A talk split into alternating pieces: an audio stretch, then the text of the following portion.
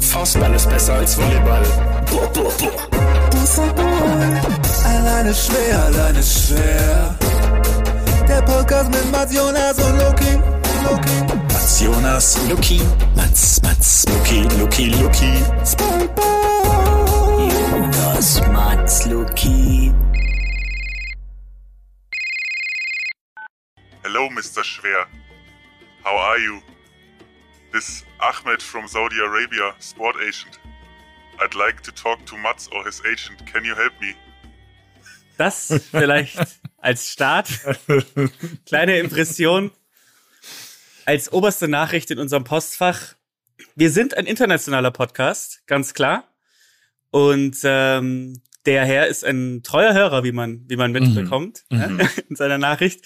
Und äh, Mats, ich habe ihm einfach mal deine Nummer gegeben. Er wollte deine Adresse auch, deine Sozialversicherungsnummer und auch deine Konfession. Genau, wir haben uns vorhin schon Und, connected. Das hat wunderbar geklappt. Danke dafür. Also, ist, Herr Schwer, Herr Schwer, er und ich, wir haben uns, wir haben uns in einem Raum zusammengesetzt. Glaubt ihr, wie ist die theoretische, der theoretische Vorname dann? Ist es tatsächlich alleine ist? Oder Ja, alleine schon, oder? und der zweite oder der erste Name ist alleine, der zweite Name ist ist und dann schwer? Oder ist es ich meine, es kann ja auch Ich sage, es ist Al- alle. Nein, ich sage, es ist, nein, es ist was ganz anderes. Es ist alleine sankt schwer. Oh, Oh ja, okay. Oder Alleinist. Das wäre natürlich. Alleinist, aber- der Alleinist. Ja. nachdem wir über den äh, saudi-arabischen ähm, Fonds geredet haben letzte Woche, Klingelt's direkt bei uns. Klingelt's in der Kasse. so. Sofort Direkt in den Kassen. Ab jetzt nur noch positiv darüber, weil wir haben, noch- wir ab haben da recherchiert. Ja, wir haben da recherchiert und haben einfach gesehen, dass wir vorher ganz vielen Fake News zum Opfer gefallen sind. Selbstverständlich. rollt der Rubel. Und was rollt noch, Leute? Was rollt noch? heute rollt was ganz, ganz Besonderes. Nämlich ein ganz kleiner Ball rollt und wir haben einen Gast, wir haben wieder einen Gast. Den wunderbaren Dr. Chahan Haidari. Dr. Chahan Haidari ist, Meinst du, man muss ihn noch vorstellen? Ich glaube eigentlich, dass Ich glaub nicht. schon der Groschen gefallen sein dürfte bei allen, ja. ist mit den meisten wird er ein Begriff sein. Promovierter Sportpsychologe, Ausbildung an der Ruhr nie gemacht und jetzt sportpsychologischer Betreuer oder einfach Sportpsychologe könnte man auch sagen, der Minigolf-Nationalmannschaft. Chahan, herzlich willkommen. Darf ich dir mehr Herr Schwer vorstellen? Ja, würde ich mich freuen, wenn ich da auch den Kontakt bekommen würde. Aber erstmal freue ich mich natürlich, hier sein zu dürfen. Mit euch dreien. Will- Willkommen zum Sommerinterview, zu den Sommerinterviews von Alleine ist schwer. Ja, wir laden hier ja Leute aller Couleur ein. Deswegen ähm, umso schöner, dass du heute heute die Zeit gefunden hast. Äh, du bist ja auch du bist ja auch gar nicht äh, in Deutschland aktuell, Chahan, sondern wo bist du gerade? Wo, wo erwischen wir dich gerade? Ja, das ist richtig. Ich bin heute in Graz angekommen, beziehungsweise bin in der Nähe von Graz und ähm, da findet bald die Minigolf-EM statt von 24. bis 27. August. Und da bin ich heute angereist. Das Team ist schon ein bisschen länger da und ja, es ist quasi intensiver Trainingsbetrieb und eben Vorbereitung auf die Europameisterschaft. War das Thema bei euch, dass ihr nicht bei den European Championship dabei seid? Gibt es schon Lobbyistenarbeit oder können wir da noch einen kleinen, noch einen kleinen Nebenjob ergattern für euch? Äh, davon äh, habe ich jetzt noch nichts mitbekommen tatsächlich. ähm, aber ich meine, du kannst dich ja gerne mal einbringen. Ich kann dich connecten. Ich meine, ihr habt ja anscheinend auch äh, Verbindungen Ganz, in, ganz- in alle ganz, Ebenen. Ganz, ganz oben. Ja. Eben. Also, wenn es jemand kann, dann wahrscheinlich ihr. Ich habe direkt einen kleinen, eine kleine Einhakfrage, weil es mich wirklich brennend interessiert.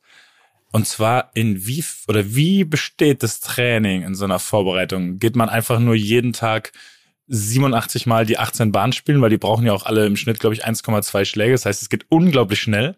Oder gibt's auch oder gibt's auch so Dinge, die die man gar nicht erwarten würde in einem Minigolf-Trainingslager? Also, du liegst gar nicht so falsch. Es ist schon ein sehr wichtiger Bestandteil, dass man eben die Schläge oder die Routinen in den Schlägen bekommt. Aber Minigolf ist ein sehr technischer Sport, auch so was die, was Austarieren der Bahn angeht. Das heißt, man probiert halt auch verschiedene Varianten an den Bahnen aus. Es gibt ja sehr viele verschiedene Bälle, die auch spielbar sind und dann guckt man eben mit welchem Ball ist dann eben am Ende auch die beste Quote da. Also es wird dann am Ende auch immer berechnet, der, der Schnitt der einzelnen Spieler dann und dann auch über die Mannschaft hinweg, um dann zu gucken, ja, mit dem einen Ball hat man eben mehr Erfolg und der andere Ball war dann vielleicht ähm, nicht so, nicht so ergiebig. Dann kommen natürlich auch noch so Schwankungen dazu wie Temperatur, ähm, eben die, die Witterung und das alles in der verschiedenen Variablen, die eine Rolle spielen. Aber prinzipiell gebe ich dir recht, es besteht sehr viel aus, aus Spielen, aus Schlagvarianten ausprobieren und das Ganze ist dann eben auch in verschiedenen Phasen unterteilt, also eher so eine intensivere Trainingsphase und dann ein bisschen ja, Reduktion des Ganzen, bis dann zum Wettkampf hinkommt, wo man dann eben im Idealfall auch topfit ist. Wir haben ja in der Vorbereitung so ein bisschen gesprochen und deswegen, bevor wir jetzt, das ist natürlich ein Kaltstart gewesen, den der Mats hier eingelegt hat, aber dann nur noch mal einzuhaken. Ähm, es gibt bestimmte Methoden, um den Ball warm oder kalt zu halten. Da kommen wir noch mal drauf zurück. Es ist ein ganz, ganz, in dem Fall ein großer Cliffhanger. Aber generell wollen wir euch die Sportart Minigolf einfach ein bisschen vorstellen. Ähm, ist es quasi eine XXL-Version eines Edgy Touches mit, da wir viel zu viele gefährliches Halbwissen haben, haben wir uns eben Expertise herangeholt. Und ähm, genau. Vielleicht fangen wir mal Vielleicht- an mit unseren Erfahrungen vom Minigolf. Luki, ich glaube, wir haben da so ein, eine gewisse Wir haben- gemeinsam. Ja, wir haben, also ich habe so eine posttraumatische, posttraumatische Belastungsstörung auch noch ähm, vom letzten Mal, als wir gemeinsam Minigolf spielen waren. Denn es war äh, in Ludwigsburg, was an sich ja schon problematisch ist. Und ähm, wir haben uns gedacht, an einem etwas verregneten Tag, was können wir machen? Ja, äh, ein paar Freunde haben mich äh, besucht in Stuttgart, damals habe ich noch gewohnt. Und dann haben wir gesehen, Damals ah, waren wir noch Freunde. Damals waren wir noch Freunde. Ein paar von denen sind auf der Strecke auch verloren, verschütt gegangen, könnte man sagen. Und dann haben wir gesagt, komm, in Ludwigsburg gibt's eine sogenannte Nacht-Minigolfbahn. Und da dachten wir, ach, das klingt ja spaßig, äh, spaßig, spaßig auch. Ähm, und ähm, dann haben wir uns äh, ziemlich geirrt äh, in jeglicher Hinsicht, ähm, sind da hingefahren und haben dann wahrscheinlich die schlimmsten zwei Stunden unseres Lebens verbracht, könnte man sich, könnte man meinen, oder? Was Das heißt, dass wir ein gutes Leben hatten bislang, aber das ist trotzdem wirklich.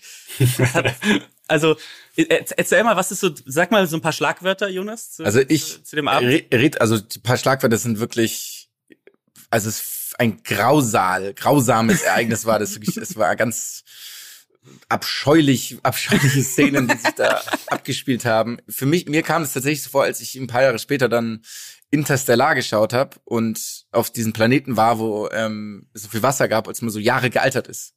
Mhm. So kam ich mir vor während des Minigolfspiels. es war eine so triste Situation, ein so trister Abend, den ich mit guten Freunden verbracht habe und er hat sich so schrecklich angefühlt. Also das ist Ich meine und Minigolf war davor positiv konnotiert bei mir. Also ich habe immer Spaß gehabt beim Minigolf. Ich meine mich auch zu sich ja ganz erinnern, ganz, ich- ganz kleiner Ein, Einhaker. Wart, waren wir, wart ihr kurz danach auch mal bei mir in Dortmund zu Besuch und ich hatte mal so ein Glow in the Dark Minigolf vorgeschlagen und Ja. wurde, Ja. ich wurde beleidigt. Also ich, ich konnte nicht glauben, wie negativ die Reaktionen auf meinen Vorschlag ausgefallen sind, weil ich auch nicht diese Vorgeschichte kannte mit eurem Abend, den ihr hattet und ich dachte eigentlich, es wäre eine ganz coole Sache und war so richtig irritiert darüber, wie aggressiv mein Vorschlag abge, abgewiegelt wurde. Ja, da war ganz, ganz viel Darkness und ganz wenig Glow auf jeden Fall. Also Vielleicht, aber das vielleicht noch als, als Detail. Äh, es ist tatsächlich, äh, das Setup war ein Keller, ein alter Theaterkeller oder dieser Josef Fritzl Keller. Josef Fritzl, Äh, ja. Fritzl Keller.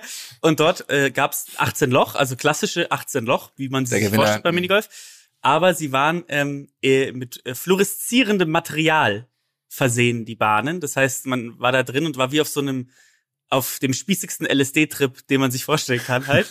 ähm, und äh, ja, es war, und die Musik, die lief, kannst du dich noch an die Musik erinnern? Das war eine Ja. absolute, ich glaube, es war erst ein Nickelback-Album und dann war es das Album des Typen, der vorne die Schläger ausgibt. Oder? Also das war Ja, von ja. seiner Band. ich bin mir ziemlich sicher. Ja. Ja.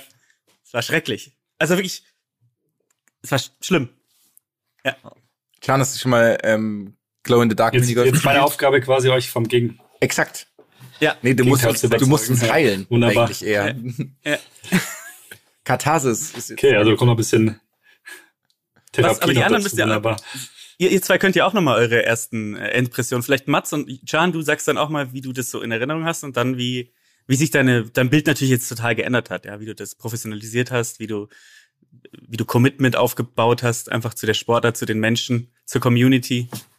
Also ich, ich glaube, Sponsoren. ich glaube, dass ich seitdem ich das damals vorgeschlagen habe, auch keine Minigolfbahn mehr betreten habe, aus Angst eben davor angeschrien zu werden.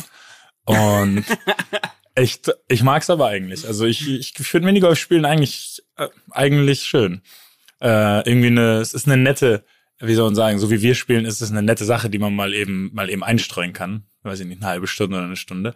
Äh, was ich allerdings nicht mag, ist, dass es so viele so Billobahnen gibt, so die uneben sind, wo es einfach keinen Spaß macht, wo so eine Kugel immer reinrollt, auch wenn man, auch wenn man 18 Zentimeter neben das Loch schlägt und dann kommt aber irgendwie, nimmt sie nochmal Fahrt auf und rollt doch noch ins Loch. Ähm, das ist das, was mir nicht gefällt. Also eine gut erhaltene, eine gut, wie soll man sagen, eine, eine, eine stabile, ebene Bahn äh, würde mir Spaß machen. Da es aber, glaube ich, zu oft die anderen Sachen gibt, finde ich es auch tendenziell eben eher nicht so, nicht so einladend. Aber eigentlich mag ich's. Also ich sehe das wesentlich positiver als ihr und möchte, dass wir das auch irgendwann nochmal zusammen machen. Wir sprechen doch übrigens nur über Glow in the Dark Minigolf, ne? Ja. Jonas, oder? Achso, Ja, ja, ah, eure Abneigung gilt Mhm. nur dem Glow in the Dark Minigolf. Ja. Also Ja, ihr, ja. ja, Freiluft-Minigolf seid ihr weiterhin große Fans. Gut. Dann wiederum habe ich das falsch verstanden. Also erstmal meine Rückfrage ist ja auch, warum dann Glow in the Dark Minigolf überhaupt erstmal gewählt? Das war ja, was war eure Erwartung, was da auf euch zukommt? Reit doch nicht so auf uns rum, das war ja nicht freiwillig. Es war halt nachts, oder? Oder war das tagsüber? Ihr Seid ihr tagsüber auf in den Keller rein? Nee, nee, das war abends. Es hat geregnet. Bis alles. Und wir waren in der Nähe von Ludwigsburg. Und wenn, dann, dann sind die, sind die Optionen, glaube ich, relativ limitiert, muss man sagen. Also, äh, aber ich bin auch wirklich hingefahren mit der, äh, mit, mit so einem positiven Gefühl irgendwie, ne? Und dann Ich hatte richtig Lust. Ich Zack. mein persönliches, äh, äh, hier, ich, ähm, ne? Ja. Ich sag's mal nicht. Ja, aber also da kann ich jetzt eben nicht mitsprechen, das habe ich noch nicht ausprobiert, aber auch wie bei, bei Mats so ganz klassisch, das Minigolf irgendwie draußen, man spielt halt mal, weil es irgendwie so in der Nähe plötzlich auftaucht, so gefühlt. Also jetzt auch nicht so, ich sag mal, ganz bewusst äh, aufgesucht, sondern im Urlaub halt mal so eine Minigolfanlage gesehen, da mal ausprobiert. Und äh, ja, das Schöne finde ich so daran, dass man, dass irgendwie jeder was damit anfangen kann. Also selbst wenn man jetzt vielleicht nicht ähm, so mega viel Sportaffinität mitbringt, dann kann man beim Minigolf, glaube ich, so ganz gut ähm, mal einsteigen und, und quasi mitmachen. Aber das, das tatsächlich, das, was schade ist, ist eben, dass viele Bahnen, wie du schon sagst, Mats, ja auch nicht so intakt sind, wie sie jetzt hier bei der EM sind, dass, dass wirklich auch dieses, das Spielgefühl auch vermittelt bekommt. Plus man kriegt ja meistens irgendwie so einen äh, Metallschläger in die Hand, plus einen Ball und dann, dann spielt man mal so. Und da geht also der ganze Charme eigentlich verloren, den Minigolf so mitbringt, eben mit diesen vielen verschiedenen Bällen. Man kann immer sich auch daran ausprobieren, super kreativ werden in den Varianten. Und die Vereine, die es auch gut machen oder die auch versuchen, dann Leute da anzuziehen, geben einem auch ein paar mehr Bälle mit. Also, dass man vielleicht zum Beispiel mal so einen Glasball mitbekommt, mal einen aus dem Hartgummi, ähm, mal vielleicht einen aufgerauten, die dann eben auch verschiedene Laufeigenschaften entsprechend mitbringen. Und man kriegt immer schon so Vorschläge, wo man vielleicht an die Bahn hinschlagen kann, dass das erfolgreicher wird. Und das ist ja schon mal ein ganz anderes ähm, Erlebnis da, wenn man merkt, man kann irgendwie auch Einfluss drauf nehmen aufs Ergebnis und nicht, wie Mats gesagt hat, äh, man schlägt halt irgendwo hin und am Ende ist es halt eine Lotterie, ob er reingeht oder nicht.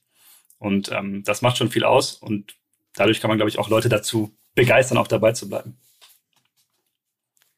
Das heißt, es ist so ein bisschen äh, richtige Rekrutierungsmaßnahmen, die da stattfinden durch manche Vereine. Und äh, das ist vielleicht erstmal die Frage, weil du Vereine sagst. Das heißt, es ist tatsächlich organisiert in Vereinen Minigolf in Deutschland oder in, in Europa. Ich meine, du, wir reden ja über die Europameisterschaft. Wie ist da so deine, vielleicht kannst du uns da mal mitnehmen, wie so deine, deine Sicht ist auf den, auf die Verbände. Genau, also es ist ähm, schon sehr stark vereinsorientiert. Es gibt so ein paar ähm, Vereine, die eben ja so Powerhäuser sind, kann man sagen. Hardenberg kann man zum Beispiel nennen oder MGC Mainz. Also Vereine, die man vielleicht sonst nicht so häufig hört, aber die da ähm, zum Beispiel eine Rolle spielen. Und dann gibt es eben auch Bundesligen, also Bundesliga Nord und Süd, die da untereinander eben ähm, oder erstmal unter sich quasi die die führenden ausspielen und dann bei der deutschen Meisterschaft kommt das Ganze eben zusammen, weil es eben auch sehr, sehr weit auseinander liegen, teilweise die Vereine. Und eben auch nochmal eine Besonderheit beim Minigolf ist eben, man muss meistens schon ein bisschen früher anreisen, um eben sich mit den Bahnen vertraut zu machen, um eben zu gucken, wie, wie muss man eben spielen. Das heißt, ähm, meistens dann eben schon Freitag die Anreise und wenn man da dann quer durch, durch Deutschland fahren müsste, ähm, ist es ein bisschen schwierig. Deswegen wurde zumindest schon mal Nord und Süd dann unterteilt und ähm, die deutsche Meisterschaft ist dann eben kompakt ähm, meistens, glaube ich, an einem Wochenende wird die dann abgehalten. Und ja, so wirklich Stützpunkte, soweit ich weiß, gibt es jetzt nicht. Es gibt schon Anlagen, die dann eben auch über die unterschiedlichen Beläge verfügen. Das ist vielleicht auch nochmal interessant. Es gibt ja nicht nur dieses klassische, was wir da kennen, diese unebenen ähm, Betonbahnen, sag ich mal, sondern genau, sondern ähm, es gibt halt Filz, das ist so eine Art Kunstrasen, da gibt's Ethanit, noch ein bestimmtes Material und dann eben Beton, also diese drei verschiedenen. Und ähm, gibt's Spezialisten? Nachdem, es gibt Spezialisten tatsächlich, so ein bisschen zumindest. Also in Schweden gibt's eben viel mehr Filzbahnen zum Beispiel und Schweden ist eben auch eine Minigolf-Nation, kann man so sagen. Ähm, und die sind da eben besser, weil es eben deutlich mehr von diesen Bahnen gibt. Und in Deutschland ist es ein bisschen, kommt es mehr, aber eben nur an bestimmten Orten an. Zum Beispiel meine Eickel ist ein, ein Stützpunkt und ähm, da finden dann eben auch entsprechend Wettbewerbe statt. Aber man muss schon sagen, es ist eher vereinsbasiert und jetzt nicht so, dass man irgendwie Internate hat, wo dann Minigolfer ausgebildet werden oder Minigolferinnen. Also wir, wir sprechen schon von einem, soll jetzt nicht despektierlich sein, aber einfach einem Amateursport, der quasi sich mehr oder weniger über Vereine selbst organisiert. Gibt's großartige, also ich meine, ich persönlich habe noch keine Live-Übertragung gesehen, aber gibt's Fernsehberichterstattung. Ich glaube, es wird die, die ähm, produzieren sozusagen selber, glaube ich, inzwischen Livestreams und sowas, hattest du, glaube ich, gemeint. Und ansonsten muss man sich das ja vorstellen, dass es einfach ein kompletter ich sage jetzt mal, Liebhabersport ist, oder? Ich meine, niemand macht es, um berühmt zu werden oder um Geld zu verdienen. Ähm, dementsprechend sind wahrscheinlich die größten Hindernisse oder Hürden. Habe ich genug Zeit dafür? Oder haben die, die, die Sportlerinnen genug Zeit? Haben sie genug? Ich meine, kapitalintensiv wird es nicht sein, nehme ich jetzt mal an.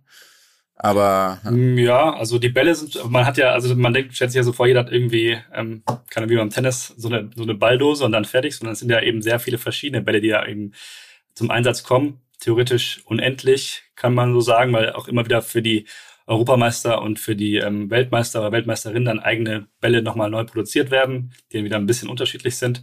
Aber ähm, ja, jeder, glaube ich, der dann auf diesem Niveau dann spielt, hat, glaube ich, fünf, um die 500 Bälle, vielleicht auch mehr, plus minus eben. Und dann reißt man eben mit dem ganzen äh, Balleimer ja auch an, ja, richtig. Und dann wird eben ausprobiert und das ist echt auch man sehr, kann sehr mit jedem Ball spielen, theoretisch. Mit jedem Minigolfball, ja, kann man spielen. Die unterscheiden sich auch nochmal genau in der, in der Größe und so weiter. Aber ja, da wird dann erstmal auch mal ausprobiert, was dann eben entsprechend so das Beste Muss, muss man sich für so einen kompletten Kurs auf einen Ball festlegen oder kann man pro Loch entscheiden, welchen Ball man nimmt? Man kann nicht während nee, des Lochs wechseln, das habe ich gelesen. Aber kannst du theoretisch Loch eins kannst du Ball annehmen und Loch zwei nimmst du ja, so ist es auch, genau. Also ah. du hast dann hier, also jetzt bei den Besprechungen, wenn ich da dabei bin, am Anfang war ich natürlich komplett raus, weil dann die, die Bälle irgendwie abgekürzt wurden und dann wurde, wurde Fachbegriffen so um sich geschmissen, so ungefähr. Aber ja, es wird dann ähm, ja theoretisch an jedem noch ein anderer Ball gespielt, genau, der dann, hat, hat Jonas ja schon angedeutet, der wird dann entweder erhitzt oder vielleicht abgekühlt, je nachdem, wie, der, wie er dann eben auch Wie wird denn der erhitzt? In der Regel. Es gibt äh, Heizkoffer, oder?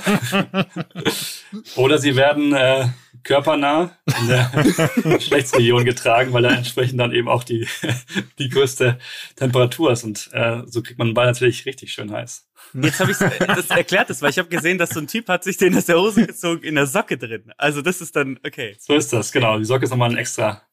Das sind nicht äh, die alten Schwimmbadtricks, sondern die Tüpfelchen. Ja, wenn man es nicht weiß, es kann es natürlich auch äh, erstmal anders wirken, aber es gilt, gilt natürlich nur äh, dem Erwärmen des Balles, nichts anderem. Ja, hab, und äh, ähm, ja. ganz kurzes Ding, ähm, ganz kurze Frage. Ich finde es ganz lustig, die Härte der Bälle wird in einer ganz speziellen ähm, Skala gemessen, und zwar in Schore. Ähm, vielleicht kannst du damit darauf mal drauf eingehen, was genau das ist. Also, so wie ich es verstanden habe, es gibt tote Bälle, richtig?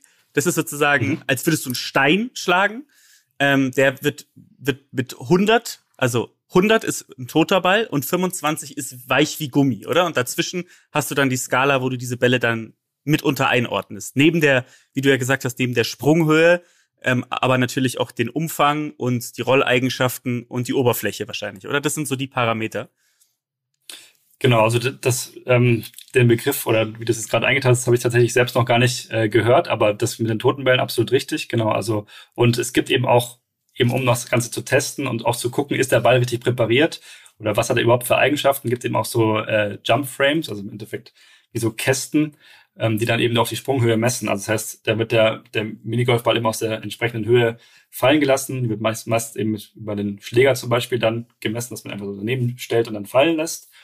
Und ähm, dann guckt man eben, springt er so hoch, wie er eben im Training in der optimalen Präparation dann war, oder muss man da nochmal nachjustieren, muss man nochmal erhitzen oder ein bisschen runterkühlen. Und ähm, dann ist natürlich auch immer klar, dass man dann möglichst schnell auch den Ball als Spieler oder Spielerin schlagen muss, damit er dann eben auch die Ja, perfekten Eigenschaften Das wollte ich gerade fragen. Es klingt ja so, als würde es dann immer zu erheblichen Zeitüberschreitungen kommen, wenn dann irgendwie so ein Dude dann erstmal 15 Bälle fallen lässt und dann und dann irgendwann bei dem beim Keramikball sich denkt, der muss jetzt noch drei Minuten, muss der noch in die muss er noch in, in die Schießerunterhose, damit ich dann spielen kann. Das heißt, das, Oder das, in jede andere Marke. oder jeder, ich wusste jetzt, ja, natürlich.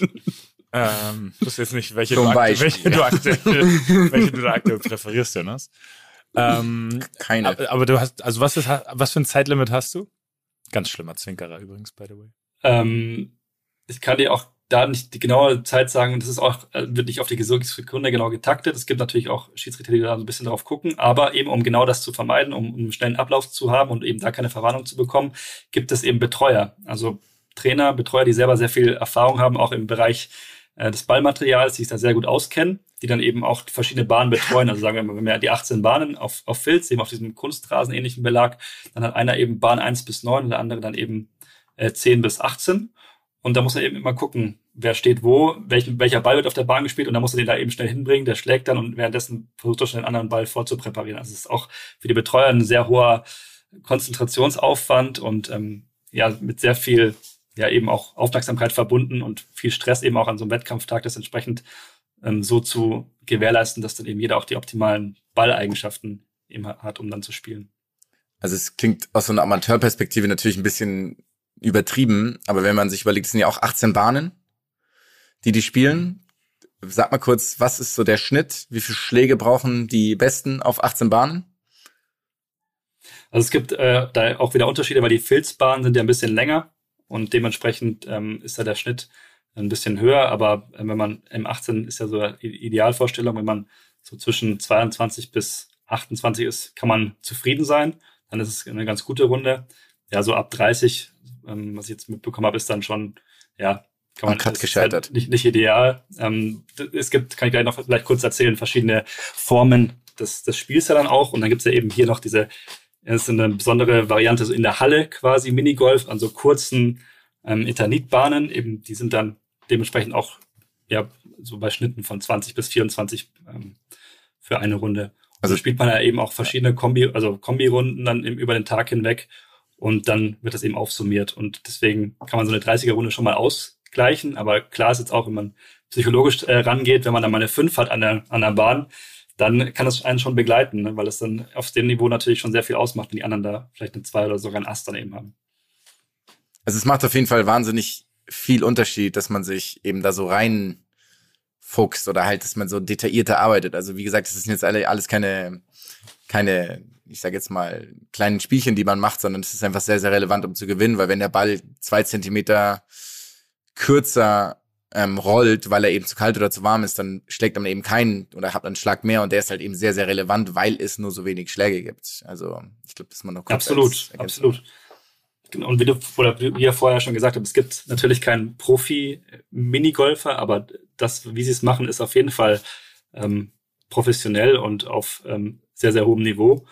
Ähm, und das finde ich dann eben auch, ja, auch wieder sehr anerkennenswert, dass sie dann so viel Zeit auch investieren, eben zu einer EM, dann nehmen sich ja alle dann eben vorher frei, die sind zwei Wochen vorher da und bereiten sich dann darauf vor, haben eben diese Trainingstage, diese vielen Schläge, die, das Durchgehen der, der Ballvarianten, der Quoten, wo kann man eben noch vielleicht die Kleinigkeit äh, rausholen, dann eben auch eben die Bundesligaspieltage, wo man ja auch immer Zeit sich nehmen muss. Deswegen ist auch im Minigolf eine sehr eingeschworene Gemeinschaft, würde ich sagen, die dann eben auch sehr eng zusammensteht, weil da glaube ich dann auch erstmal wenige, wenn sie nicht unbedingt einen Einblick haben, dann auch die Leidenschaft nachvollziehen können oder das vielleicht auch sogar, sag ich mal, mitmachen, dass jemand dann eben auch länger unterwegs ist und seiner Leidenschaft dann so, so nachgeht.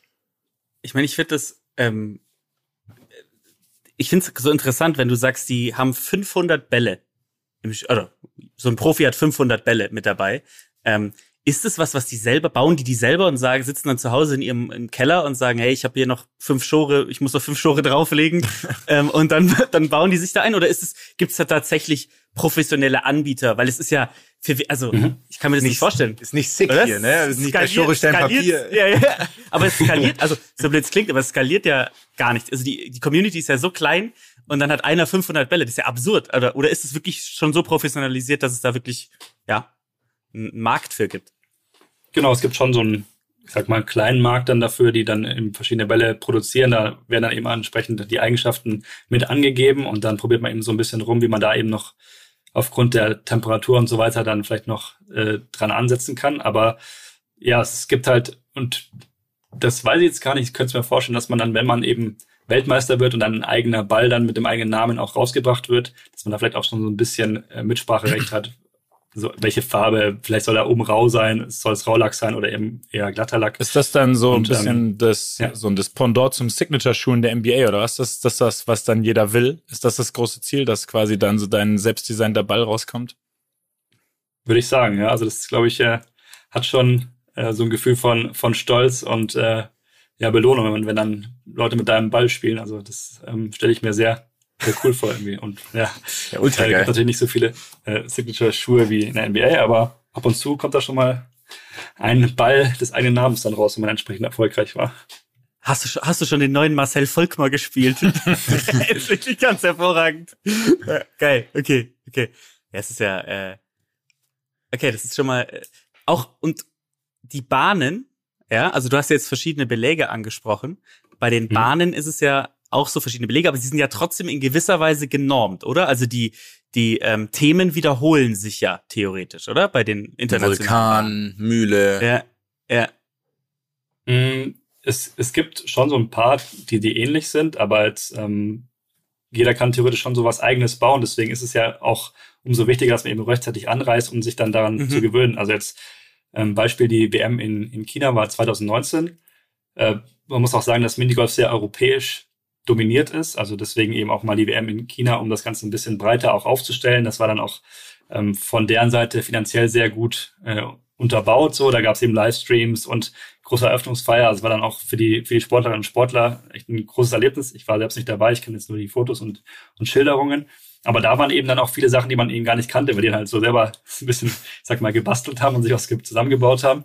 Und ja, dann war es ja umso wichtiger, dass man dann entsprechend dann auch ähm, frühzeitig da ist, auch äh, entsprechend spielt, weil es kommt noch dazu, jetzt in den Tagen aktuell ist noch so, man kann ja frei trainieren, so viel und so lange wie man möchte. Und ich glaube, jetzt hier ist es ab Freitag so, dass dann ähm, feste Trainingszeiten auch gibt, dass man das halt eben nicht so äh, voll dann auf den, auf den Bahnen ist und die sich nicht alle gegenseitig im Weg stehen. Und was ja auch interessant ist beim Minigolf, ist diese Varianten, man sieht ja dann auch so ein bisschen, keine Ahnung, die Tschechen spielen hier irgendwie äh, mit der Vorbande und dann geht's irgendwie äh, Rücklauf über das Loch und dann äh, geht er rein so ungefähr. Also, und oder Geil, probieren eine direkt So Länder, so Länderpräferenzen. Das ist typisch, Ja, typ- gibt- typisch Schweden. gibt Catanaccio. so, so ein bisschen, genau. Sehr Die herrlich. Schweden spielen zum Beispiel sehr, sehr glatt, also wenig Bande, eher so direkter. Also jetzt nicht immer so, aber ähm, so eine Tendenz. Aber interessant ist eben auch, wenn man dann sieht, ja, bei den Tschechen funktioniert diese Variante ganz gut im Training, dann ähm, probiert man sie halt mal nachzuspielen. Man muss natürlich auch den Ball entsprechend erkennen. Das heißt, man ähm, guckt dann so ein bisschen und Deutschland ist halt ähm, Industriespionage Ja. ist ein großes Thema im, im Minigolf. ja, so ungefähr. Wobei eher, bei den Deutschen spioniert wird, weil die halt ähm, sehr ja, Vorreiter sind, sich sehr viel damit beschäftigen und da sieht man dann schon wieder die Betreuer mal so ein bisschen rüber gucken, so was, was spielen die Deutschen da für eine Variante, versuchen das mal nachzuspielen. Deswegen werden manche Varianten auch ja eher gegen Abend gespielt, wenn vielleicht nicht mehr so viele Leute gucken können. Es gibt sogar auch die Möglichkeit, dass man ist. Bälle, Bälle umlackiert, damit dann der Bälle Balles ist. Also, so geil. Es wird geblufft, es wird geblufft. Next vorher. Level. Ja, ja. Ja, absolut. absolut. Bälle Nebel- umlackieren. ist Nebelkerzen. Und, Und das ist natürlich auch interessant, ne? Also wenn man dann auch ähm, dann zum, zum Turnier dann näher hinkommt und dann überlegt, oder man sieht eine Variante, die irgendwie scheinbar gut äh, funktioniert, stelle ich nochmal um und probiere die Variante oder bleibe ich bei der Vari Variante, die wir jetzt quasi ja selbst auch eingeübt haben. Also auch das ist wieder so, so ein paar Mindgames, glaube ich, die dann, die dann auch nochmal eine Rolle spielen. Sehr großartig. Ist es ähm, logisch, also ist es eher ein Einzelsport, eher ein Teamsport? Ist es eher so wie Tennis, wie Golf? Weil es ist ja schon so ein Mix. Ähm, oder? Ich meine, logischerweise am Ende steht die Person natürlich alleine da, aber wie, wie trainiert man das so aus einer psychologischen Komponente wie ein Einzelsport wahrscheinlich, oder? Ähm, ja, also prinzipiell, genau, äh, bist du ja alleine an der Bahn und dann auf, auf deine eigenen Fähigkeiten angewiesen. Aber das hat mich auch beeindruckt, dass, das, dass dieser Team Spirit hier sehr, sehr hoch äh, gehängt wird. Also es ist wirklich so, dass man dann ähm, so der Teamwettbewerb oder die Teammedaille so an oberster Stelle stehen. Also das heißt dann, ähm, die, im Endeffekt wird dann ähm, über die, also es gibt vier, vier EM-Tage, die ersten zwei Tage sind Teamwettbewerb. Es gibt dann ein Herrenteam mit ähm, sechs Spielern und dann noch ein Damenteam mit drei Spielerinnen und dann jeweils eben eine eigene Wertung, die Summe eben der Schläge und das ist so wirklich das, ähm, was eben am wichtigsten auch gesehen wird. Man, man unterstützt sich dann auch gegenseitig und aus diesen quasi Einzelwertungen wird dann nochmal der ähm, Europameister, die Europameisterin dann bestimmt. Aber es ist halt quasi, es geht so ein bisschen ineinander über. Das finde ich irgendwie auch ganz spannend, dass es dann so ähm, schon das Wichtigste ist, dass man im Team irgendwie auch Erfolg hat. Und auch da ist ja dann nochmal entscheidend, wer spielt an welcher Position. Also die, die Nummer eins, sage ich mal, der als erstes äh, spielt, sollte jemand sein, der sich eben auch ganz gut ähm, mit Bällen und Beschaffenheiten auskennt, damit er sagen kann, ja, hier hat sich das und das geändert, wir müssten da vielleicht ein bisschen anders das präparieren, ähm, das halt eben entsprechend auch weitergibt und dann fünf und sechs, die ja quasi vielleicht auch mal zu Ende spielen, die dann ähm, ja so aus meiner Perspektive mental sehr stark sein sollten, im Idealfall, weil sie ja quasi dann so das Ergebnis ja auch entweder aufholen oder eben verwalten, wie auch immer es dann gerade steht. Auch da ist ja interessant, will man den Spielstand der anderen wissen oder nicht, kriegt man das mit. Also auch da wieder Dynamiken. Und was ja eben auch äh, sehr speziell, aber auch irgendwie cool ist, ist, dass eben ja Damen und Herren ja gleichzeitig irgendwie äh, aktiv sind. Das hat man ja auch nicht immer so. Ähm, und dadurch eben auch die ganze Zeit gemeinsam ja trainiert wird. Und äh, Damen ja auch ähm, gut mal besser sein können als Herren. Das ist ja auch jetzt in manchen Sportarten, wo es dann vielleicht noch mehr auf die körperliche Komponente ankommt, nicht unbedingt gegeben. Und das finde ich auch nochmal so eine, so eine besondere Facette einfach. Ich liebe es, dass das die Sportart ist, bei der ich gedacht hätte, es ist am wenigsten Materialschlacht und es ist die größte Materialschlacht jemals ja, auf der ganzen auf Welt. Es ist ja unglaublich, wirklich. Es ist großartig. Okay. Gibt, das, gibt es, ja, Entschuldigung? Ähm, gibt es sowas wie, das hast du gerade schon gesagt, dass die, dass Deutschland relativ Vorreiter, ähm, also relativ gut ist. Wir waren vor ein paar Wochen mal beim, beim Bogenschießen und da weiß ich es noch, da war es, glaube ich, ein, ähm, ein türkischer ähm, Bogenschütze, ja. ein türkischer Sportler, ja. der so extrem ähm, beliebt ist im eigenen Land. Also weil der einfach Bogenschießen, Bogenschießen eine ganz andere ähm, Tradition hat und der siebenstellig im Jahr verdient, während alle anderen, der wird irgendwie Dritter bei der Weltmeisterschaft oder Europameisterschaft und ist mit ganz, ganz weiten Abstand monetär sozusagen der Bestverdienste. Gibt es da solche Unterschiede im Minigolf auch zwischen, also so extreme extreme Unterschiede, dass man sagt, okay, in Schweden ist das der drittbeliebteste Sport und deswegen hängen die alle ab oder sowas? Ich, ich weiß nur, dass es in Schweden, glaube ich, zwei, drei Spieler gab, die das mehr oder weniger beruflich auch mal gemacht haben für eine Zeit lang. Also ich hoffe, da bin ich jetzt nicht falsch informiert, das hatten wir letztes Jahr mal so besprochen, aber jetzt in, in Deutschland ähm, oder so ist es jetzt nicht der Fall. Dass irgendwie, es gibt schon so eine Minigolf-Legende, Walter Erlbruch, der dann halt äh, auch sehr, sehr aktiv ja, trainiert hat. Ja. ähm, von dem es dementsprechend auch ein paar verschiedene Bälle gibt, falls ihr euch informieren wollt. Äh, oder ähm, wenn ihr Interesse habt, dann kann ich mich da gerne mal umhören. Wir verlosen einen ja. am Ende der, am Ende der ja, sehr Staffel. Cool. Einen echten Erlbruch, oder was? Einen echten Erlbruch, ja. ja. Die sind schwer zu haben, da muss man schon ordentlich in die Tasche greifen. ähm, nee, und dementsprechend, da gibt's glaube ich, jetzt nicht so einen Ikonenstatus, dass jetzt einer irgendwie total gehypt wird und ähm, da dann Millionär davon werden kann, ist nicht. Aber das, das finde ich, glaube ich, also gerade so in der Teamdynamik auch hilfreich, weil dann ähm, ja sich keiner irgendwie was Besonderes rausnimmt, sondern jeder arbeitet quasi gleichermaßen akribisch und so für den gemeinschaftlichen Erfolg. Ehrlich? Man muss nämlich auch dazu sagen, dass die ähm, sich alle Urlaub nehmen. Also entweder sie haben noch Urlaub oder sie nehmen unbezahlten Urlaub, um eben bei so einer Europameisterschaft dabei zu sein. Also das finde ich schon, ähm, ist schon nochmal ein, ein Punkt einfach, oder? Ich meine, das, ich glaube, jetzt sind die meisten ein bisschen älter und haben auch Familie und sowas. Das ist jetzt nicht irgendwie so, eine kleine Freizeitbeschäftigung, sondern die meinen es schon ernst. Also äh, ist das, äh, also ich stelle mir das irgendwie schwer vor für die, für die, für die Athletinnen, irgendwie da eine richtige, ich sag jetzt mal, Balance zu finden. Weil es gibt ja theoretisch auch noch einen, einen anderen Urlaub, den man machen könnte. Ist das ein großes Thema bei euch?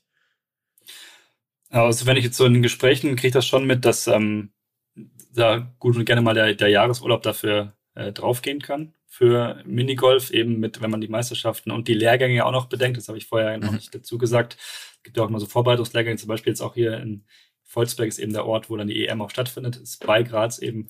Und äh, da war, ist man eben auch schon zwei, dreimal vorher angereist, um eben sich entsprechend schon mal mit den Bedingungen vertraut zu machen. Und äh, das, glaube ich, ist auch einer der Gründe, warum halt äh, ja, es auch ein paar Minigolf-Paare, äh, sage ich mal, gibt, die dann ähm, das eben auch besser nachvollziehen können. Und ähm, ja, die halt auch sich untereinander auch sehr, sehr enge Freundschaften einfach auch entstehen und ähm, da diese Leidenschaft und dieser, ja, dieser Hobby oder diese Sportart, die sie halt sehr, sehr gut machen, dann eben auch zusammenschweißt und man dann auch zusammen in Teams irgendwie spielt. Und man spielt häufig auch gar nicht unbedingt so in dem ja, wohnortnahen Club, sondern vielleicht da, wo ähm, dann eben auch Leute spielen, die, mit denen man sich gut versteht. Also das ist dann schon auch ein wichtiger Faktor auf jeden Fall.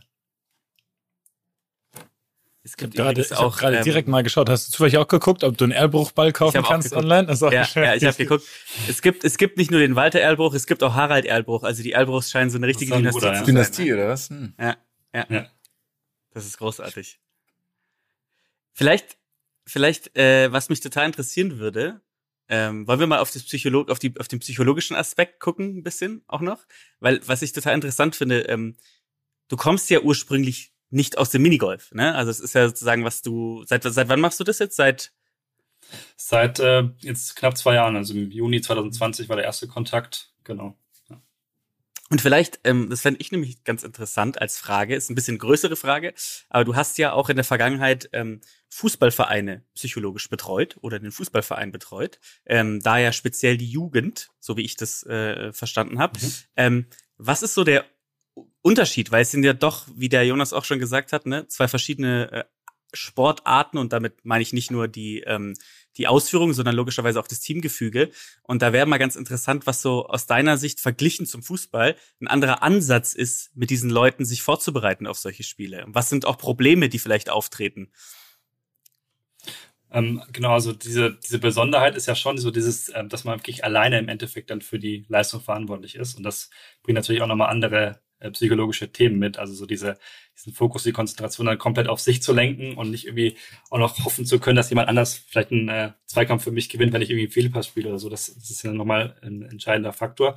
Plus, dann hat man natürlich hier auch nochmal ähm, den Aspekt des Alters. Also man kann halt mit den Minigolferinnen schon nochmal intensiver einfach arbeiten. Bei den jugendlichen äh, Fußballern war das nochmal eine, eine andere Herangehensweise, je nachdem, wie offen die auch waren, wie viel sie sich damit auch schon mal äh, beschäftigt haben. Aber das, wenn ich so runterbrechen würde, finde ich es eigentlich ganz interessant, dass viele Themen sich tatsächlich überschneiden, auch wenn man jetzt erstmal denkt, so die Sportarten sind sehr, sehr unterschiedlich. Aber wenn es darum geht, äh, irgendwie unter, unter Druck zu agieren, ähm, das, das eigene Anspannungslevel so zu ähm, anzupassen, dass man eben zum Wettkampf hin ja optimal leistungsfähig ist, das ist ja, ob man jetzt Fußballer ist oder ähm, Minigolfer oder Minigolferin ist, eigentlich dasselbe. Man muss halt irgendwie individuell darauf gucken, bin ich jetzt jemand, der sich eher aktivieren oder pushen muss vom, ähm, vom Wettkampf oder jemand, der eher ein bisschen runterfahren muss zum Beispiel. Und ähm, die Methoden, wie man das dann macht, durch, keine Ahnung, Musik oder Entspannungsverfahren dann, das kann ein Minigolfer oder Minigolferin genauso machen wie ein, wie ein Fußballer eben auch. Und auch so der Umgang mit Fehlern ist natürlich ein bisschen anders beim Minigolf als, als beim Fußball, aber trotzdem halt ein gleichermaßen relevantes Thema, weil es geht ja schon darum, nach einem Fehler, wenn ich jetzt ähm, vielleicht ein Tor verschuldet habe oder an einer Bahn eben fünf oder sechs Schläge gebraucht habe, das möglichst schnell zu verdauen, abzuhaken, weil es ja dann trotzdem weitergeht. Ne? Die neue Bahn geht dann los oder ähm, das Spiel geht dann in dem Fall weiter. Und ähm, da geht es dann schon auch darum, das möglichst schnell auszublenden. Oder zumindest vielleicht erstmal später sich damit zu beschäftigen. Ja. Ist es ein Ding, dass die Spieler sich oft entscheiden müssen, ob sie den riskanten Weg gehen oder ob sie es sicher spielen? Ist das ein Thema oder ist es eigentlich so, dass es bei den meisten Bahnen nur einen Weg gibt? Oder gibt es oft so viele verschiedene Wege, dass quasi, dass es, dass sie dann entscheiden können, okay, ich spiele jetzt hier, weiß ich nicht, sicher auf die zwei oder auf die drei? Oder halt, äh, ich, ich versuch, äh, versuch's fürs Ass. Klar, es ist ein bisschen Ergebnis situationsabhängig, äh, aber logischerweise ist es überhaupt nicht was, was oft vorkommt. Das frage ich mich. Oder ob es eigentlich fast immer so ist, dass das klar ist, von, weiß ich nicht, 100 Spielern spielen normalerweise 100 den Schlag auf einer, auf einer Bahn. Oder gibt es da große Abweichungen? Nee, also es gibt schon ähm, Ass-Varianten und dann eben so safe Zweierschlag-Varianten, wobei es dann auch immer natürlich davon abhängt, wie der, wie der Wettkampf bisher gelaufen ist, auch so wie das eigene Gefühl auch ist, auch da wieder so das, ähm, sag mal, das psychologische Element, wie fühle ich mich gerade, bin ich irgendwie gerade so in einem, im Flow quasi, dass ich einfach durchspiele und das Ass auch probiere. Ähm, aber man legt sich dann schon so insgesamt dann auf einen Mannschaftsball fest am Ende und dann die entsprechende Variante eben, weil, weil das sonst die Betreuer gar nicht gewährleisten können. Wenn es jeder einen eigenen Ball an, jedem, an jeder Bahn hätte, dann äh, kann man das ja gar nicht so entsprechend vorbereiten. Das heißt, es gibt dann schon eine Mannschaftsvariante, die dann eigentlich schon fast immer auf ein Ass hinausläuft, aber ab und zu gibt es dann schon die Möglichkeit, dass man halt dann erst beim Hindernis vielleicht vorbeispielt und dann einen sicheren Putt macht. Das schon. Aber prinzipiell ist schon so, dass das höchste Ziel, mutig zu sein und dann äh, auf Ast zu gehen. Ja, das ist schon so, dass, ich sage jetzt mal, im Fußball geht man ganz gerne irgendwelche, irgendwelche äh, Mottos aus, die dann ja alles und nichts bedeuten können, aber das wäre dann in dem Fall halt äh, wirklich dann mutig zu spielen, auf die Ast-Variante zu gehen, so, wenn man das jetzt übertragen möchte. Wobei das ja sogar Substanz hat. Also ist Minigolf dann letztendlich ähm, besser als Fußball letztendlich. Ne? Das ist so ein bisschen Genau, die Quintessenz. Das habe ich, das hab ich jetzt auch so verstanden, ja. Ja, ja. es ist, äh, ja, also ist wahrscheinlich einfach jemand psychologisch, wir auch darüber. Psychologisch zu trainieren, aber wahrscheinlich, oder? Ja, es ist, es ist ganz spannend, weil du hast ja bei, bei Fußballern ja schon so auf jeden Fall das Ziel bei allen. Bildungsniveau ist Bildungsniveau.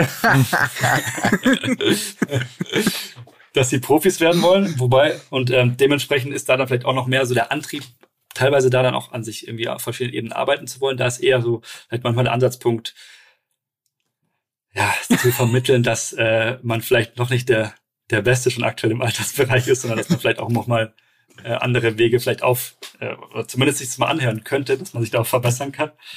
Ähm, während beim, beim Minigolf ist ja dann so manchmal vielleicht die Schwierigkeit, dass man ja schon auf einem sehr, sehr guten Niveau ist und es halt trotzdem ja nicht der, der Hauptberuf ist. Also man ist ja nicht davon abhängig und dann äh, will man ja auch irgendwie Spaß haben mit seinen Leuten, so bei der EM trotz, trotz alledem und dann halt noch mal, noch mal so wirklich intensiv daran zu arbeiten, ist dann halt noch mal so eine wirklich komplett eigene Antrieb, zumal man eben dann schon sehr, sehr gut ist. Plus, ähm, jetzt im Fußball war es halt auch einfach, da war ich ja drei, vier Mal die Woche einfach da und konnte mit den, mit den Spielern arbeiten und sprechen. Da war so eine Regelmäßigkeit viel leichter zu gewährleisten. Wenn jetzt beim Minigolf ist es viel auf Lehrgänge und äh, eben auf so Maßnahmen bezogen. Das heißt, so eine nachhaltige Einzelarbeit ist gar nicht so einfach möglich, weil dazu ist halt auch regelmäßiger Kontakt, äh, Kontakt vonnöten. Da macht man dann schon so mehr mit, dem- mit dem Team so an sich, einfach zu gucken, wer hat welche Rolle vielleicht.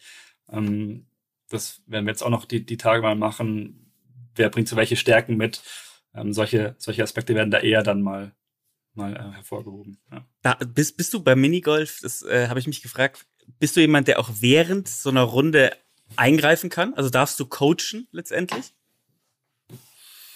Ähm, also jetzt im, im Training laufe ich schon so auf der Anlage um und, und guck, guck halt einfach zu. Ich bin jetzt vom Typ her, und so würde ich auch quasi unseren Beruf im Idealfall verstehen, dass man jetzt nicht die ganze Zeit dazwischen prescht und irgendwie erzählt, wie es jetzt irgendwie funktioniert und sagt so, hey, also keine Ahnung, da ein bisschen mehr vielleicht äh, Ziehschnitt, also quasi Unterschnitt dann reinbringen, dann, dann klappt es beim nächsten Mal besser so ungefähr. Also ich glaube, da prallt man, egal in welcher Sportart, eher so ein bisschen auf, auf Widerstand, wenn man das irgendwie besser weiß und dann zu offensiv ist ich äh, frage halt so ein bisschen einfach, ich bin halt wirklich auch interessiert, so wie, wie ihr jetzt auch, einfach zu, ähm, dazu zu lernen und weil es einfach ja so ein komplett neue Tür aufgeht, mit der man halt gar nicht gerechnet was da alles so mit reinspielt. Dann frage ich halt ein bisschen, wie, wie ging es jetzt bei dem, bei dem Schlag, was, ähm, wie ist es dazu gekommen, was hast du gemacht? Also ein bisschen halt den Sportler zu verstehen oder die Sportlerin. Ähm, ja, und deswegen bin ich da eher so in der beobachtenden Rolle und je mehr, jetzt kenne ich die auch schon länger, da habe ich dann auch mehr Selbstvertrauen, sage ich mal, auch mal dazwischen was anzusprechen. Am Anfang war es ja wirklich mehr so vertraut werden. Vor allem am Anfang wusste ich einfach gar nicht, was ich sagen sollte, logischerweise, weil ich mich überhaupt nicht auskannte. So. Ähm, Gut, gut, und- gut, gut. genau. Ich war, ich war Edelfan eigentlich mehr am Anfang. Und dann, Sauber, sauber, und dann- Manu! wie heißt er? Wie heißt, was würde ich sagen, wenn, er, wenn die Minigolf-Legende dann einen guten Schlag macht? Sauber Walter, ne? Walter, Walter. Aber, aber gibt's sowas, dass du, dass, dass du dann irgendwie eingreifst und so sagst, hey, ich bleib jetzt mal, ich bleib jetzt mal dabei bei Manu. Manu, Manu, an der 7, du weißt, an der 7, da gehst du immer zu großes Risiko. Was haben wir gesagt bei der 7, Manu? Hm?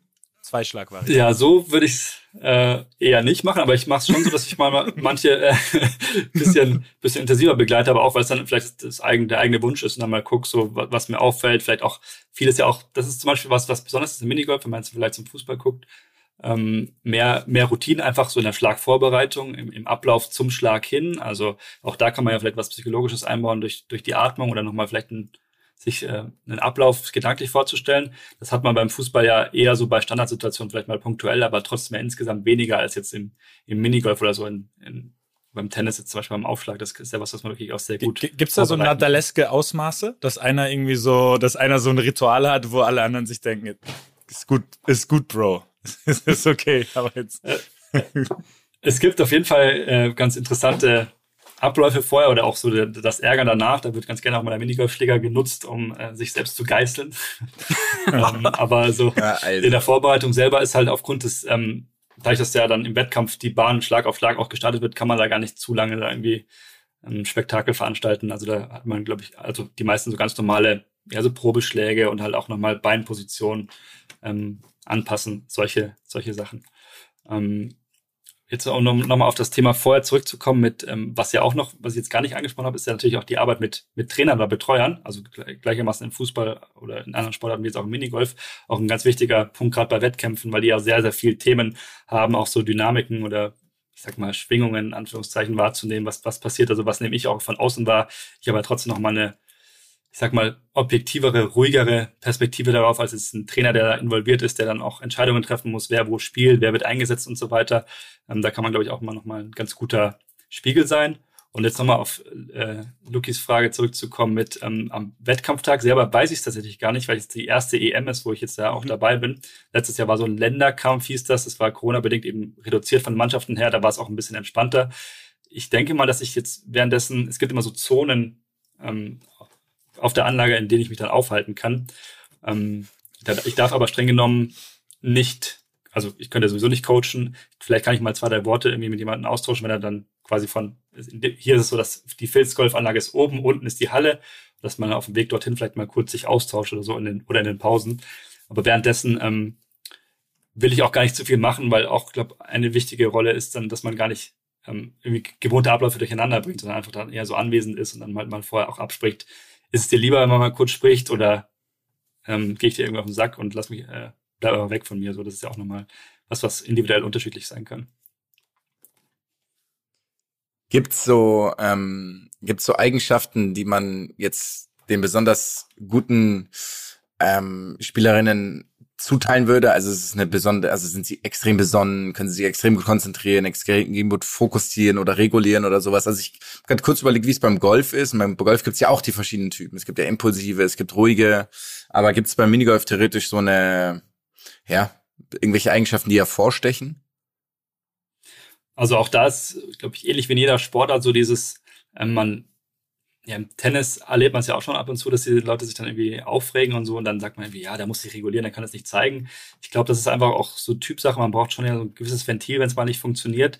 Wichtig ist eben, was ich ja vorher schon erwähnt hatte, sich danach irgendwie wieder runterzufahren und dann halt für die nächste Situation auch wieder da zu sein. Und das ist, glaube ich, so die, die Kernkompetenz, also diese Emotionsregulation jetzt in dem Fall, äh, würde ich schon als was ganz Wichtiges äh, ansehen. Ähm, aber auch da, es gibt ganz ruhige Spielerinnen und Spieler, es gibt welche, die auch sich richtig, äh, richtig pushen, laut jubeln auch. Manchmal ist auch eine Funktion theoretisch, um halt so eine Kettenreaktion auszulösen, weil es kann ja sein, dass jemand an der Bahn weiter weg ist und man einer jubelt richtig laut, dann weiß man, okay, das war jetzt gerade ein Ast, der hat gerade einen Lauf. Das kann ja den anderen auch wieder pushen, dann, der dann gerade vielleicht erst anfängt oder vielleicht nicht so eine gute Phase hat. Gibt es so ein Enfant terrible? Gibt's so, gibt's so einen, der so dem, dem Schiedsrichter so Münzen hinschmeißt für schlechte Entscheidungen oder der, der so, der so, der, der Daniel Medvedev, der, der auf die Gegner losgeht oder gibt's einen Kyrgios, der, der so, der so No-Look, äh, No-Look-Bälle äh, schlägt oder sowas? wenn er, wenn Hab ich leider noch nicht mitbekommen. Kragen hoch? Gibt's jemanden, der Kragen hoch spielt? Kragen hoch wird gerne, ja. Kragen hoch ist, äh, ja, also 50 Prozent würde ich sagen. Kragen hoch ist auch, glaube ich, so, manchmal Wettkampfmodus ist Kragen hoch. So wie ich ah, das, das gehört auch in die Kategorie. Wer den Kragen nicht hoch machen sollte, das hatten wir nämlich hier auch mal. ähm, und so, so, äh, so die Sportlerinnen und Sportler, die da ein bisschen auffälliger sind, ist mir jetzt noch nicht direkt aufgefallen. Es ging jetzt natürlich auch nicht um so mega viel. Es kann sein, dass es bei der EM jetzt anders ist. Äh, wenn ich das herausfinde, werde ich natürlich extrem viel sticheln, um das äh, noch weiter na klar, herauszufordern.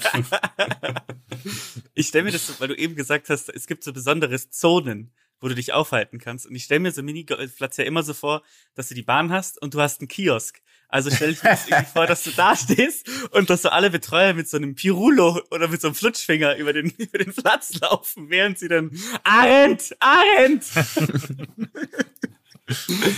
Tatsächlich äh, geht die Zone, ist immer meistens schon in der Nähe der Verpflegung, ja.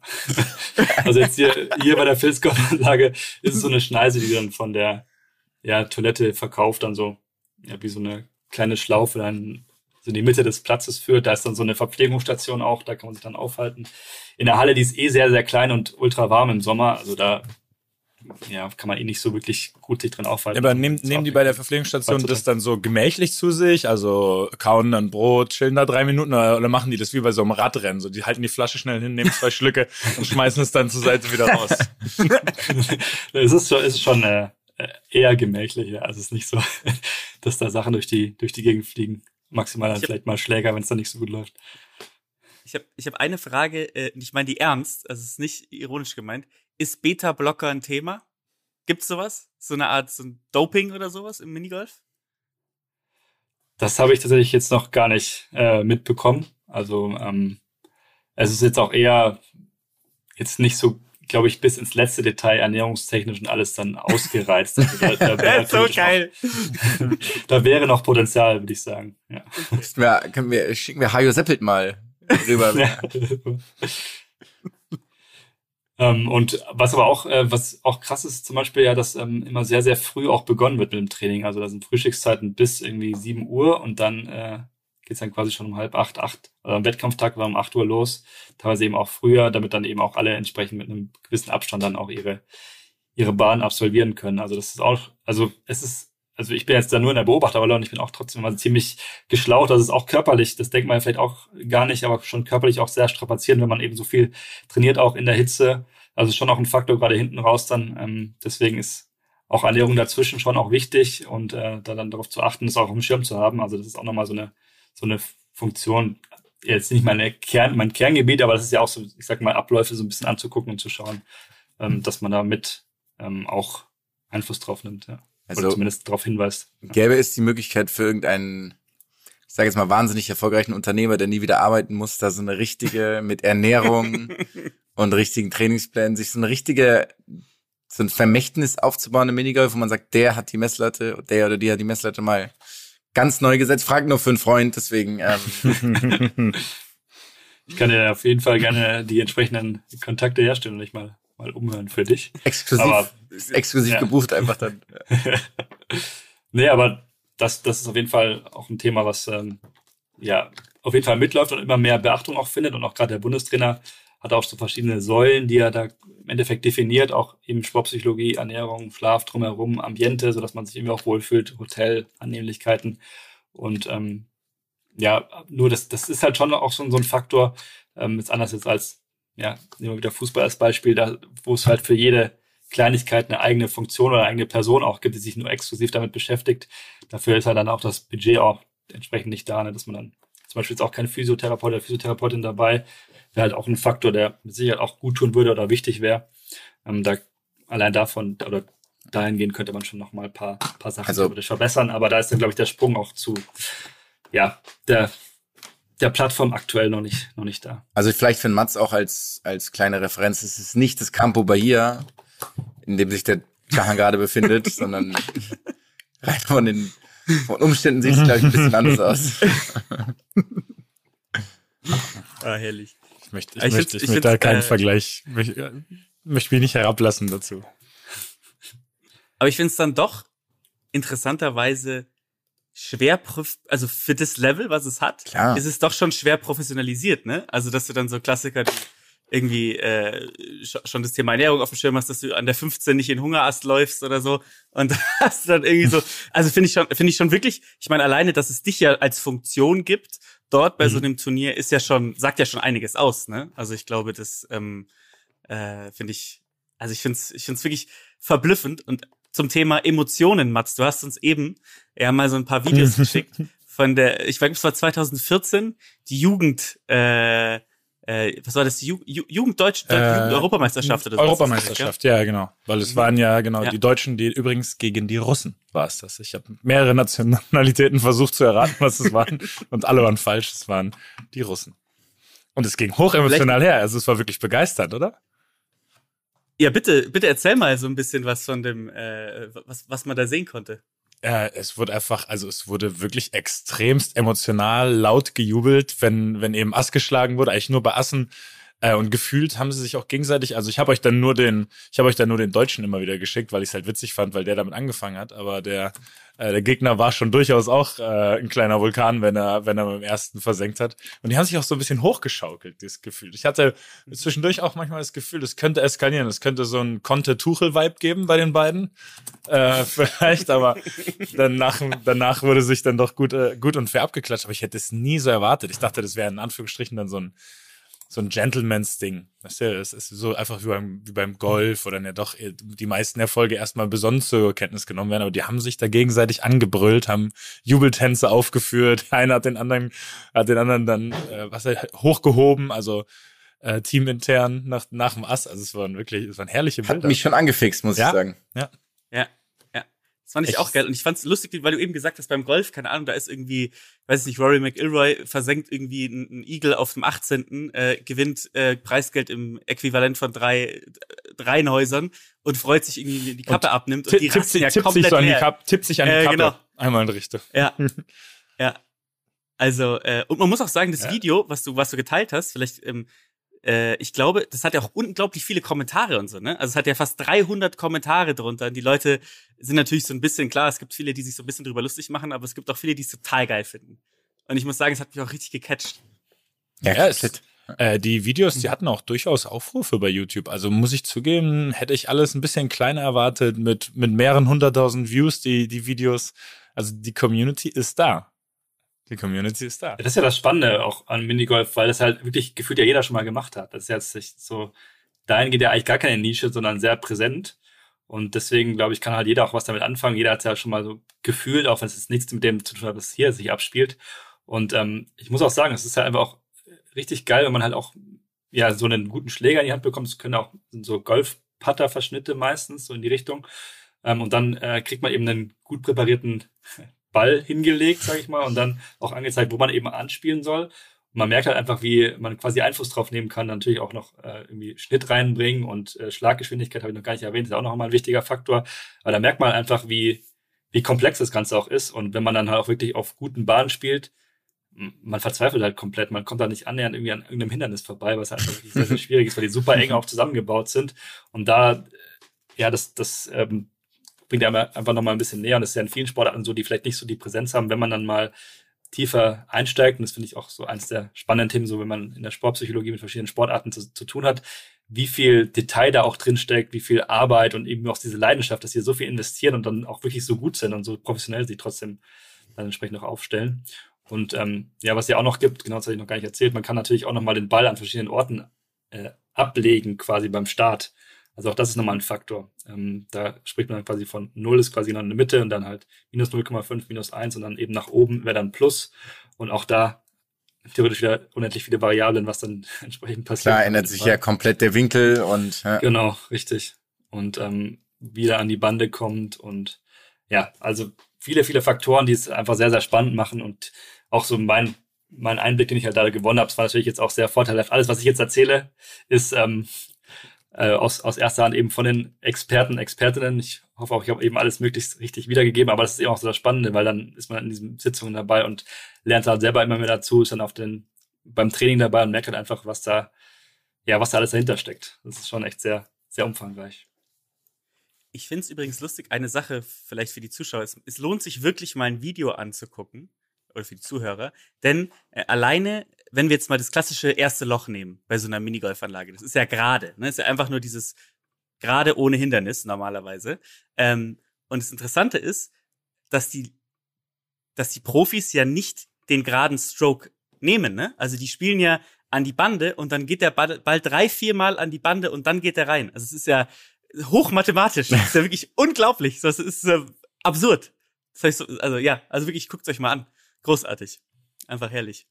Ja, das finde ich witzig, dass du das erwähnst, weil ich war auch immer so gepolt auf irgendwie gerader Weg und mal geht halt rein und mal, keine Ahnung, brauchst halt zwei oder drei Schläge und genau dieses überhaupt mal mitzubekommen, welche Banden und das halt auch manchmal erstmal vorbeirollt und dann quasi durch den Spin, den man reingibt, der dann nochmal ins, ins Loch geht. Also auch allein das äh, dann zu sehen und ist halt auch schon krass, die zu, ja, zu beobachten, wenn dann jemand da so ein paar Schläge hintereinander einfach einlocht an verschiedenen Bahnen und man so denkt, ja, Alter, das ist irgendwie so fließbandmäßig.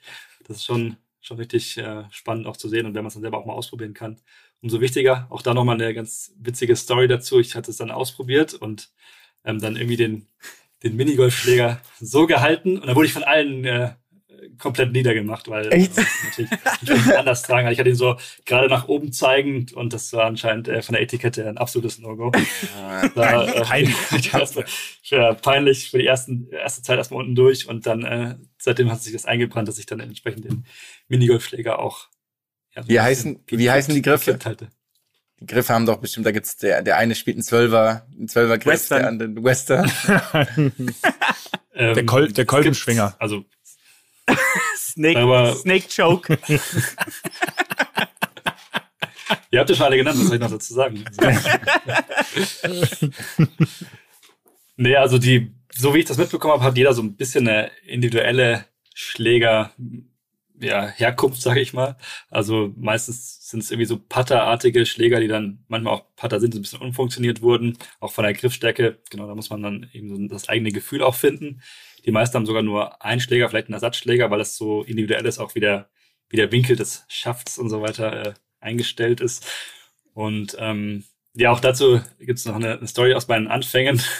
da hatte ich ähm, eben auch einmal probiert zu schlagen und äh, im Schlag gemacht, dann den Schlag abgeschlossen, den Schläger äh, quasi senkrecht nach oben gehalten und das war eine große große Untat, die ich da begangen habe, weil das äh, nicht nicht der Etikette entspricht auf dem Minigolfplatz. Ich musste sie dann eben den Schläger gekippt halten. Das habe ich mir dann auch seitdem gemerkt und äh, eingebrannt und das ist jetzt wirklich auf jeden Fall ein wichtiger Begleiter, falls ich mal wieder selber spiele. Aber ja, so Besonderheiten gibt's dann eben in den Sportarten und äh, woher soll man es auch wissen?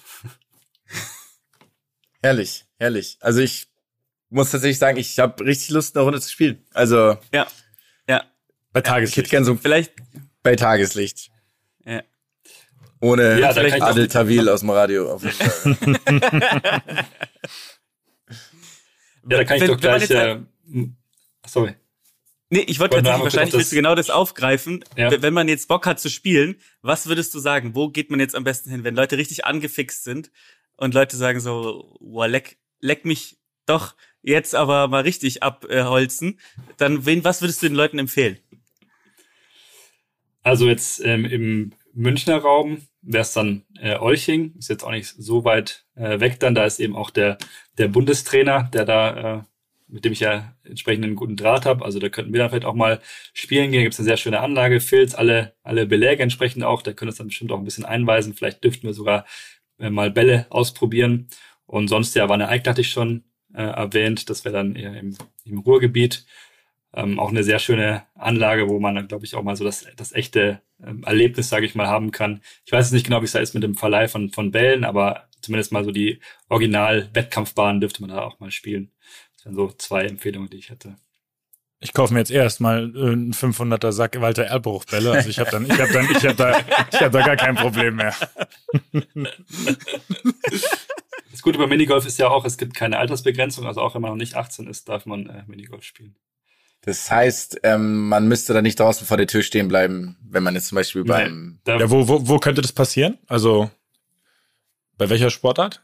also, also mir persönlich ist es jetzt, glaube ich, noch nie passiert, aber ähm, ja, falls ihr, falls ihr jemanden kennt, der das mal erlebt hat, dann warnt ihn vor. Ich kann nur sagen, beim Minigolf äh, wird allen Menschen ein Einlass gewährt. Das heißt, da muss man nicht irgendwie ein Buch lesend vor der Tür, irgendwie vor dem Minigolfbahn, muss man nicht sein. Auf Sind. Minigolfbahnen oft auch neben Paintball-Anlagen? Sind die oft neben Paintball-Anlagen? Gibt's da eine, gibt's da eine Verbindung? Ja, Ball und Ball, denke ich schon, ja. Könnte schon sein, dass in der Nähe ist, ja. Stimmt, stimmt. In diesem, in diesem Sinne, Dr. Chan Haidari, vielen Dank für diese, für diesen außergewöhnlichen Podcast, für deine Zeit und die Insights in den Minigolf-Sport. Ja, hat mir sehr viel Spaß gemacht mit euch und ähm, ja, vor allem danke für euer Interesse, für eure angeregten Fragen. Ich hoffe, ich habe alles soweit richtig äh, beantwortet. Ich bin ja auch trotzdem noch ein Externer, aber ich denke, es gibt schon mal ein bisschen besseren Einblick in die Sportart. Ein externer, aber ein relevanter. Das hast du ja heute bewiesen. Sehr relevanter. Absoluten, absoluten relevanter. Du hast, du hast, glaube ich, schon das Ansehen von Minigolf hier in der Podcast-Runde klar gesteigert. Ich glaube, Mhm. ich glaube, das lässt sich ganz klar so sagen. Definitiv. Letzte Frage- Start von letzte- mit euren Erfahrungen. Letzte Frage, sagt man sowas wie gut Holz oder sagt man gut Eternit oder wollte keine Ahnung, gibt's da noch irgendwas? Ist mir tatsächlich leider noch nicht aufgefallen, aber ich, ich könnte mal gucken, vielleicht gibt es ja in anderen Nationen da irgendwas, was sich eingebürgert hat. Dann werde ich das danke. sofort etablieren.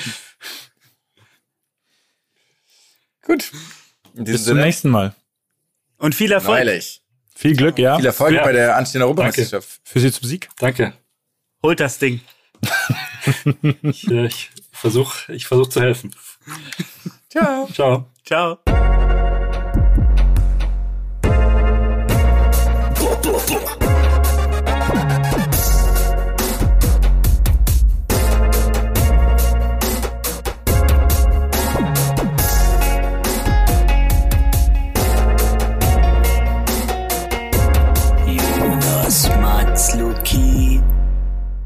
Dieser Podcast wird produziert von Podstars bei OMR.